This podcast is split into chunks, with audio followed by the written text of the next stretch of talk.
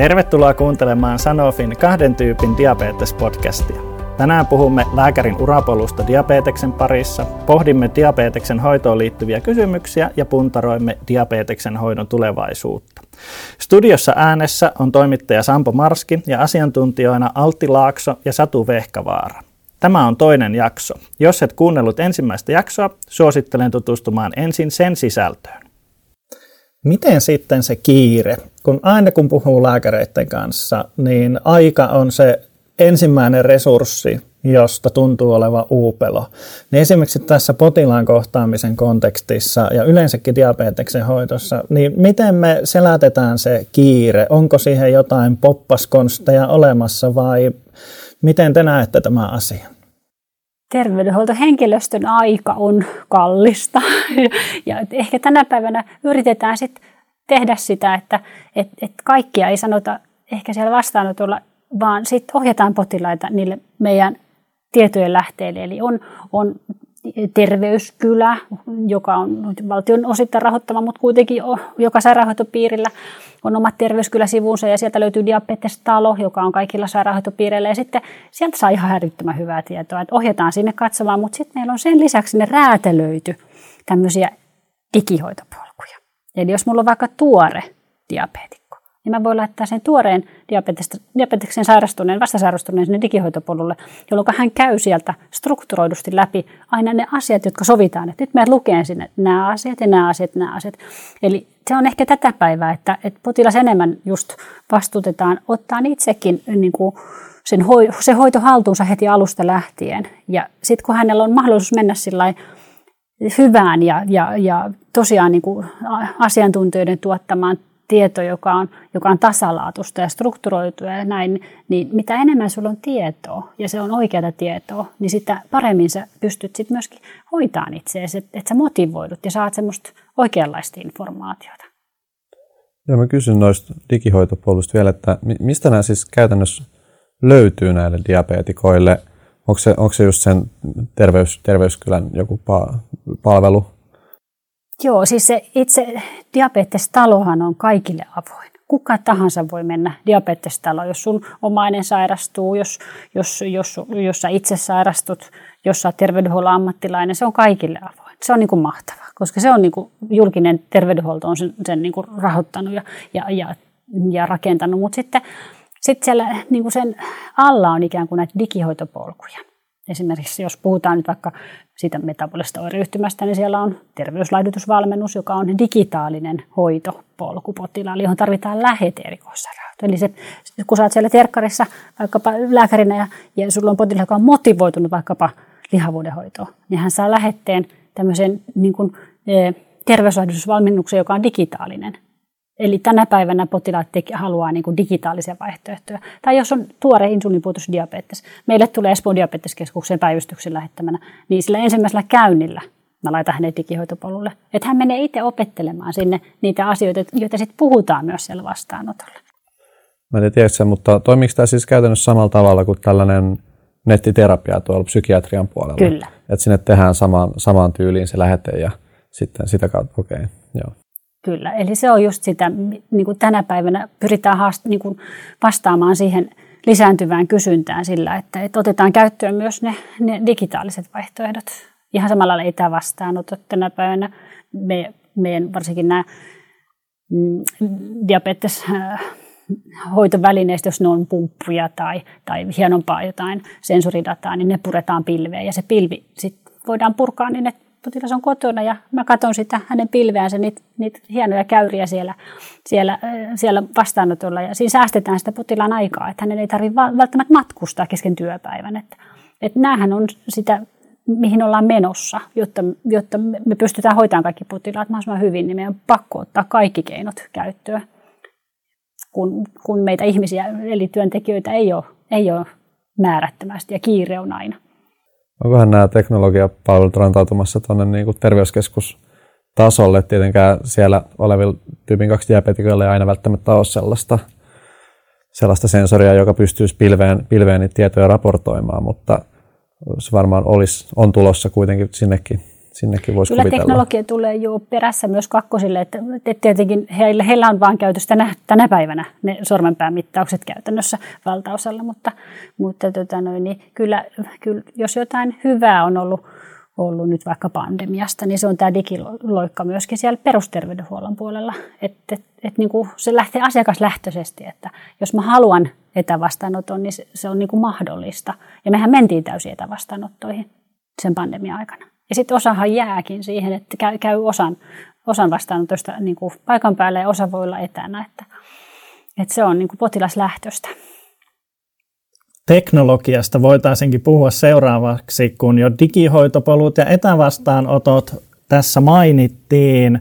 Mulla on semmoinen tunne, että totta kai kaikilla lääketieteen osa-alueilla myös teknologia on tullut isona, isona osana osaksi hoitoa, mutta ehkä diabeteksen hoidossa se näkyy ihan sille loppukäyttäjälle eli potilaalle enemmän kuin monella muulla erikoisalalla.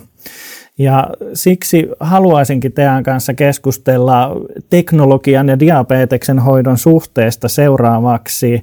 Ja minua kiinnostaa kysyä sulta sult myös noista tota, uusista teknologioista. Niistä ei tietenkään niin pitkäaikaisnäyttöä vielä ole, että miten hyvin nämä just tällaiset ihan uudemman tyyppiset hybridi, hybridi-insuliinipumput toimii tällaisessa insuliinipuutosdiabeteksessa, mutta onko nämä nykyään jo niin hyviä, että voit, voitaisiin sanoa, että tällainen insuliinipuuton puutos, diabetes, että heillä olisi niin kuin about yhtä hyvä ennuste kuin mitä on ihmisellä, jolla ei ole, ei, ei ole tätä sairautta.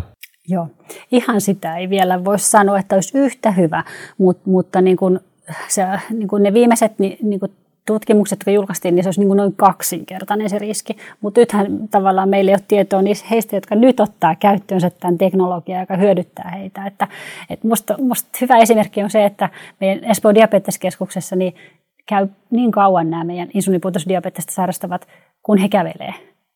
Meidän vanhin potilas on 90-vuotias.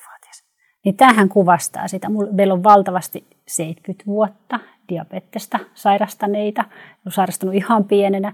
Että et se ei ole enää niin, että et, että se vaikuttaisi välttämättä siihen sun elämän ennusteeseen, kun hyvin hoidetaan. Ja se on se, mihin pyritään. Että et hoidettaisiin hyvin alusta lähtien ja loppuun asti, jolloin, jolloin sitten vältetään niitä niitä liitännäissairauksia. Mutta kyllä, se, kyllä se, niin kuin se, se, se tulevaisuus tulee näyttämään, että tuoko se teknologia vielä niin paljon lisäetua, että edes se kaksinkertainen riski saataisiin taklattua. Tähän väliin haluaisin kysyä Altilta, että miten tämmöinen sanoiko, teknologinen kehitys ja sen hurja vauhti on tuolla lääkiksessä otettu huomioon, että pysytäänkö siellä perässä, kun meidän tulevaisuuden lääkäreitä koulutetaan?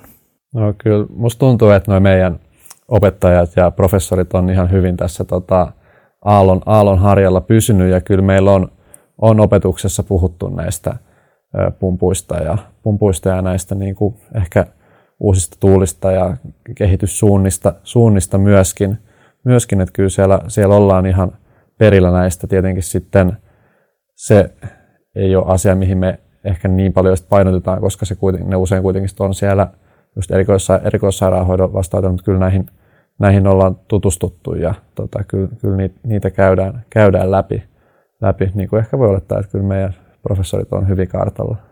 Kyllä, ja uudet diabeteslääkkeet. Kun sä sanoit, että kun tulee se, tulee se potilas minne tahansa, niin kun se lääkearsenaali on lisääntynyt, niin te olette päässeet nyt opet, op, op, opettelemaan ja, ja käyttämään näitä uusia. Ja mä en edes tajunnut näitä mainita, koska mulle ne ei ole uusia, vaan ne on ollut aina, aina olemassa, olemassa tietenkin. Mutta joo, to, toki se on kiva, että ei tarvitse opetella niitä sitten työelämässä, vaan ne on oppinut tässä ikään kuin peruskoulutuksen yhteydessä. Näin se historia antaa aina perspektiiviä näihin, näihinkin asioihin.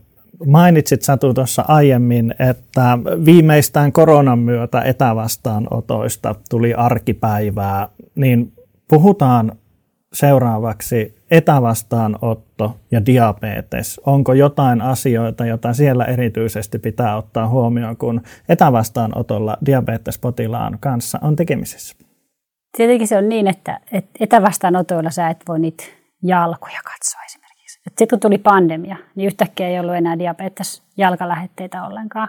Et, et tietyt asiat on hankala hoitaa etänä. Ja sitten sit niin kun, ehkä tänä päivänä, kun ollaan aika tehokkaita, niin se, että potilas toivoo kuitenkin joskus näkevänsä myös sen lääkärin paikan päällä, niin, niin se, se on varmaan näin, että, että jos on potilas, joka käy vain kerran vuodessa, asiat on kunnossa, niin silloinhan se, se digivastaanotto ei varmaan ole kauhean järkevä, kun sitten sit ne muut asiat ei ehkä hoidu ja ne jalat ei tule tutkittua, eikä tule kuunneltua potilaan sydäntä, eikä tule näin. Mutta sitten jos on semmoinen potilas, joka käy niin kuin ehkä vähän tiheämmin ja joutuukin käymään ja tehdään lääkemuutoksia ja näin, niin niiden arviointi on äärimmäisen niin kuin tehokasta etävastaanotolla. Et ei tarvitse aina tulla vastaanotolle, kun voi, voi kysellä potilaalta, että mitä esimerkiksi verenpainearvot on tai mitä, on, mitä nyt hän on seurannassa, että paljon ne aamuarvot on ja iltapäiväarvot ja näin. Et, et, mä luulen, että se on, se on tänä päivänä just sitä, että osa niistä vastaanotoista menee etään, jos potilas näin toivoo. Mutta hirveän pitkälti me mennään sen mukaan, että mikä se toive on siitä. Joo, mulla on myös itse asiassa tähän asiaan vähän perspektiiviä Mä olin sen yhden kesän on ollut niin terveyskeskustyössä ja tota, mulla oli ihan yksittäisiä niin kuin vastaanottoja niin kuin diabeteksen hoidon vuoksi ja ne oli usein niin kuin tuore diabetes, diabetes mikä sitten todettiin siinä vastaanotolla ja se, että se oli sen takia vastaanotto, että siitä pystyisi niin kuin kasvokkain keskustelemaan siitä uudesta diagnoosista. Mut muu, siis, ja siis diabeteksen hoitoon kuitenkin otin kantaa niin kuin kymmeniä, kymmeniä kertoja tietenkin siinä kesän aikana, että ne oli kaikki käytännössä siis joko puheluita tai sitten tota, tällaisia hoitajan, hoitajan konsultaatioita, joihin annettiin vain kirjallinen vastaus, joista sitten tota, hoitaja soitti sen konsultaatiovastauksen sille potilaalle. potilaalle. Että kyllä se tuolla perustasollakin on käytännössä se diabeteksen hoito tapahtuu melkein kokonaan niin kuin etänä, etänä tai parhaimmillaan vielä sitten niin kuin tällaisen toisen käden kautta. Niin, tai sitten diabeteshoitajan vastaanottojen kautta, että hän on siinä sun työparina ja, ja sitten sit hän hoitaa ison osan asioista sillä vastaanotolla ja katsoo ne jalat ja, ja tämän tyyppistä. Ja sitten, sitten ehkä konsultoi sua niistä, niistä lääkemuutoksista, jos tarvitaan tai näin. Että, että sekin on sitä tiimityötä ja tehokkuutta, jota tarvitaan, että, että, että me saadaan kaikki asiat hoitumaan, koska niitä vastaanottoaikoja ei ole saatavilla, että sehän on ihan selvä juttu. Että, että jotenkin se, tehostaminen näkyy. Maalataan seuraavaksi hiukan tulevaisuuden kuvaa. Toivottavasti teknologinen kehitys ei lopu meillä tähän, vaan myös tulevaisuudessa saadaan teknologisia innovaatioita diabeteksen hoitoon. Jos te katsotte tämän päivän perspektiivistä sinne tulevaisuuteen ja minkälaisia mahdollisuuksia meillä siellä on, niin onko jotain, mitä haluatte nostaa sieltä esille, että tämä on ainakin mielenkiintoista, pitäkää silmällä. Haluaako Altti vaikka aloittaa? No mä voin mielellään aloittaa ja sitten Satu voi korjata näitä mun vääriä näkemyksiä, mutta tota, mikä mun mielestä ainakin on jännittävää on just nämä insuliinipuutusdiabeteksessä nämä tosi kehittyneet pumput, jotka sitten voi kommunikoida sen sensorin kanssa ja saadaan lähestulkoon tällainen niin kuin keino haima rakennettua siitä, että mä kuvittelisin, että ainakin ne jutut, mitä mä oon nähnyt siitä, että melkein niin kuin sataprosenttisesti se glukoosi pysyy siellä niin kuin tavoitealueella, niin mä voisin kuvitella, että nämä ihmiset on käytännössä silloin parantuneita siitä, tai että silloin siitä ei tavallaan tule mitään niin kuin seurauksia, jos se onnistutaan oikeasti lähes sataprosenttisesti pitämään siellä niin kuin, ö, hyvissä, hyvien rajojen sisällä. sisällä. Ja sitten ehkä tässä ö, tyyppi 2 diabeteksessa uutena jännittävänä asiana on nämä tietenkin uudet lääkkeet ja ehkä, ehkä sitten siihenkin rantautuu näitä innovaatioita sieltä insuliinipuutosdiabeteksen puolelta. Miten Satu, jos mietitään vielä, jätetään ne lääkkeet ulkopuolelle ja puhutaan nimenomaan teknologisesta kehityksestä, niin onko siellä jotain, jota sä ootat kuin kieli pitkällä? Meillä niin kuin, vaikka puhutaan, että on niitä hybridipumppuja, niin meillä on markkinoilla niin kuin hyvin vähän vielä, vielä niin kuin valinnanvaraa. Et, et sieltä, sieltä niin kuin tarvitaan nyt tosi paljon vielä niitä parempia välineitä. Et, et meillä on pumput, joissa on letkut, eli se on kiinni esimerkiksi sen letkun varassa se pumppu. Niin meillä on letkuttomat pumput tulossa, meillä on letkuttomat niin kuin, että, että ne on aina vain pienempiä ja pienempiä ja helpompia. Ja, ja, ja sitten se, että, että ne kehittyy ne algoritmit, että, että vaikka tällä hetkellä joutuu vielä tiettyjä hoitopäätöksiä tekemään, että antaa vaikka sille pumpulle tiedon, että nyt mä syön 30 grammaa, niin vaikka siellä on ne algoritmit, että paljon se antaa, niin sen pitää antaa se tieto sille pumpulle, että, että kyllä, kyllä teknologia kehittyy ihan mielettömästi. Että, että ensin oli vain se peruspumppu, jossa annostellaan insuliinia. Ja sitten tulee se, se seuraava vaihe, jossa sulla on se sensori, joka sitten, sitten kommunikoi sen pumpun kanssa. Ja nyt me ollaan siinä vaiheessa, että meillä on, meillä on jo semmoinen äh, niin kuin tavallaan keinoäly siinä välissä, joka osaa tulkita sitä, että mihin ollaan menossa, mutta ei vielä niin hyvin kuin me haluttaisiin. Ja sitten se viimeinen vaihtoehto olisi tietenkin se, että ei tarvitse sen potilaan tehdä enää mitään. Ja siihen ollaan matkalla, että, että, että tulee koko ajan parempia ja parempia hoitovälineitä ja parempia niin kuin lisää, lisää niin kuin markkinoille niitä valmistajia, jotka tuovat aina vaan, vaan niin kuin hienompaa teknologiaa. Että, että sen, sen kehityksen mukana pysyminen niin on, on tosi, tosi hienoa seurata. Tuohan on tosi tavallaan hyvä juttu kuulla, että se tekniikka tavallaan on olemassa, niin kuin se, sanotaan, että se hardware on niin kuin olemassa, eli sehän voi tapahtua tosi nopeasti ikään kuin se muutos sit siihen, että sen potilaan ei tarvitse tehdä mitään, koska sen tarvii vaan saada uusi softa siihen olemassa olevaan laitteeseensa ja sitten se osaa tehdä sen asian ilman, ilman että sen tarvii edes, niin kuin, että sehän voi tapahtua aika nopeasti sen murros sit siihen, että potilaan ei oikeasti tarvitse tehdä niin kuin mitään sen insuliinihoitonsa eteen.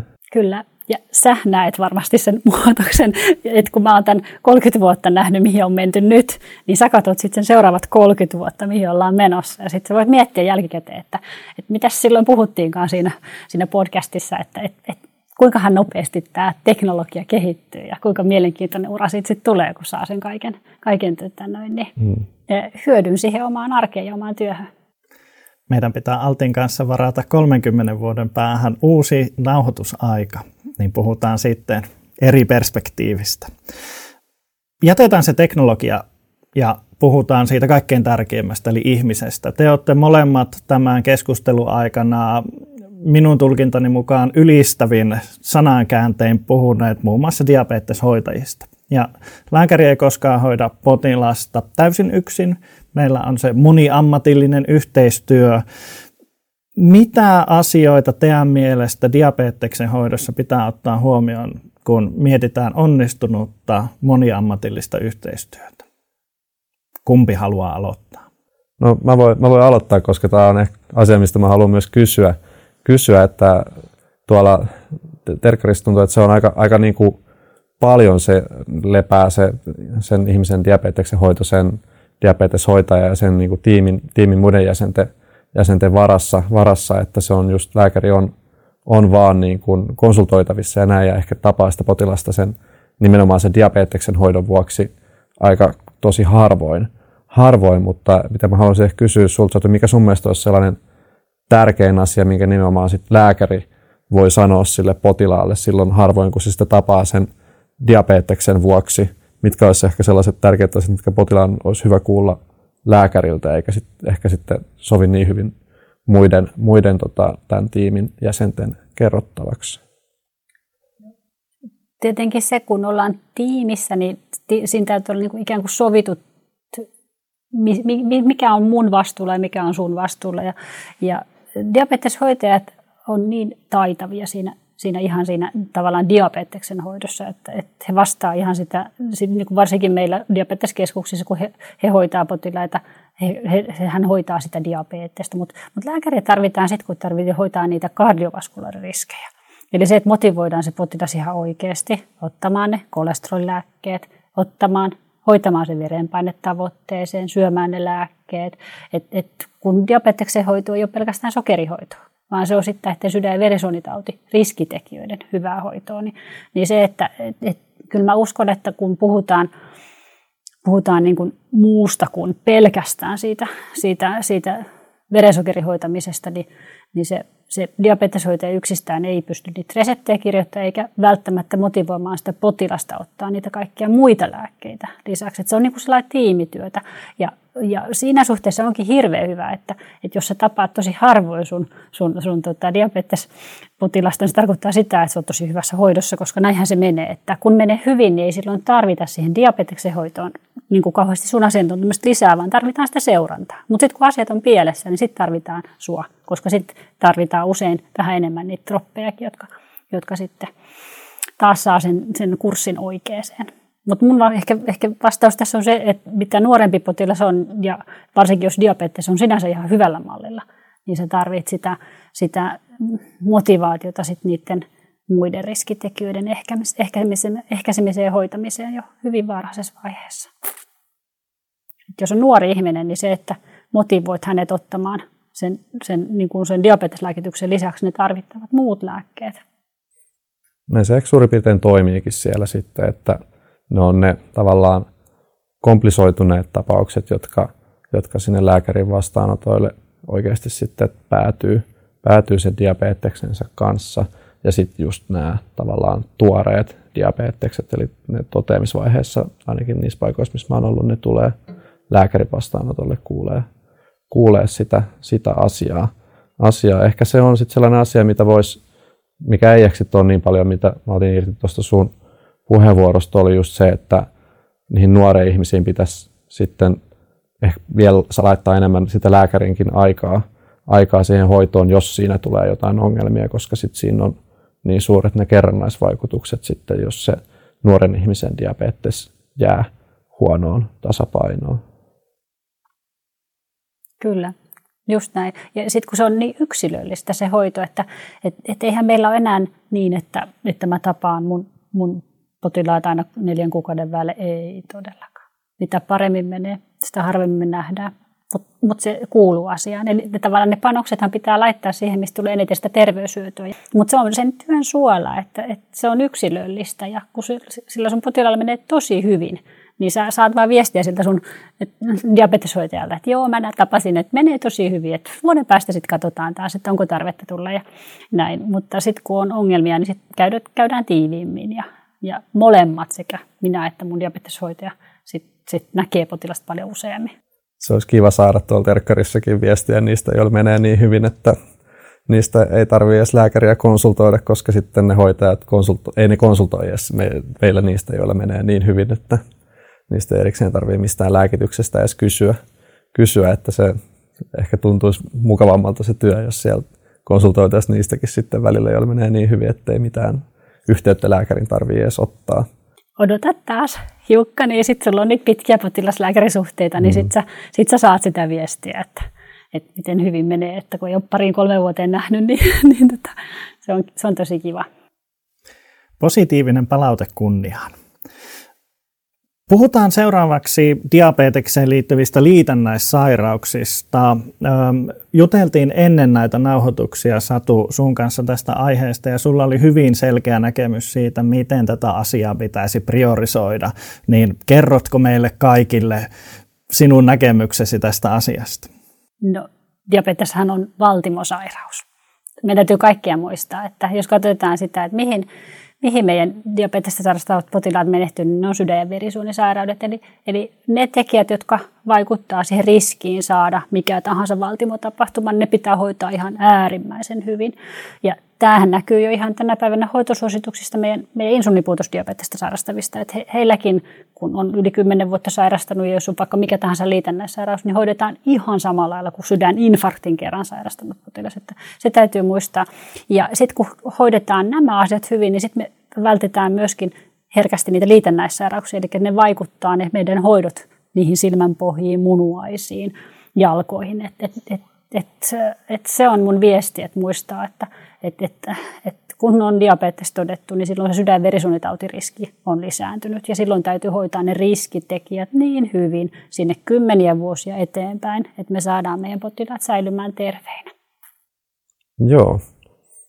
Ja käytännössä se tarkoittaa siis sitä, että me hoidetaan hyvin sen potilaan kolesteroli ja verenpaineet ja tupakoinnin lopettaminen ehkä sitten on se kaikista tärkein asia jopa, jos sellainen, sellainen siellä on olemassaan.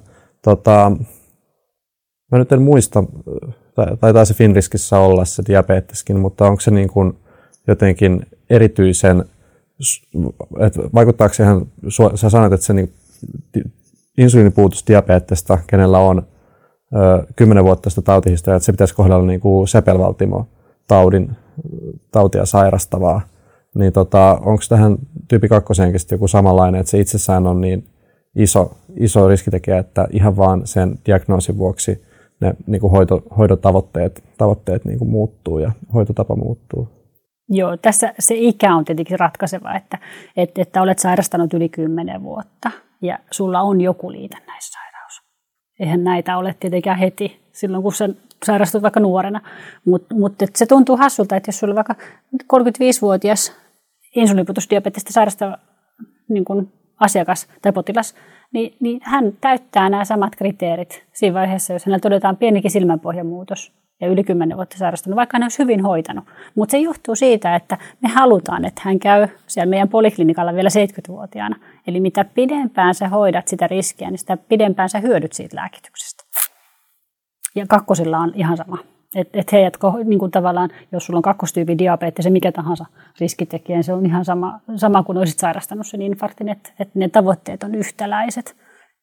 Eli tämä Finriski, mitä ainakin mun niin kuin, työpaikoissa, se ei ole välttämättä hirveän hyvä työkalu sitten näille tota, ihmisille, jotka on nuoressa iässä sairastanut siihen diabetekseen, kun he tavallaan on saanut sen ison riskitekijän jo niin kuin varhaisessa vaiheessa, ja sitten näitä muitakin riskitekijöitä pitäisi alkaa ehkä vähän varhaisemmassa vaiheessa niin kuin hallitsemaan vähän tiukemmin.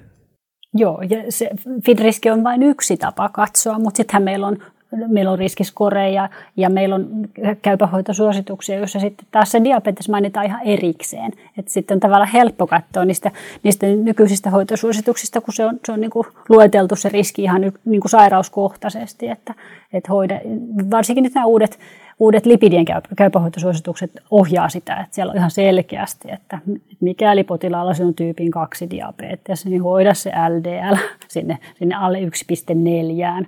Et, et se, se, on niin kuin hyvin yksiselitteistä. Ja kun kaikki puhuu samaa kieltä, niin potilaalle puhutaan samaa kieltä. Ja tämähän on, tämähän on oikeasti niin, että minun urani aikana niin aina vaan mennään alemmaksi ja alemmaksi ja alemmaksi niistä tavoitteista, koska se näyttö siitä hyödystä lisääntyy. Et jos mä lukisin niitä mun joskus aikoinaan, puhutaan yli kymmenen vuotta sitten laitet, lait, laittamia niin, niin kertomusmerkintöjä, että hyvässä hoitotasapainossa ja LDL-kolesterolitavoitteessa, niin taas mennään matalammalle, taas mennään matalammalle. Mutta se vaatii juuri sen hyvän potilaslääkärin suhteen, että kun mä sanon sille mun potilaalle, että mä puhuin sulle vielä pari-kolme vuotta sitten, että nämä on ihan ok, nämä sun LDL-kolesterolitasot, mutta ei ne ole. Ja sitten mä perustelen sen, mihin se perustuu se näyttö.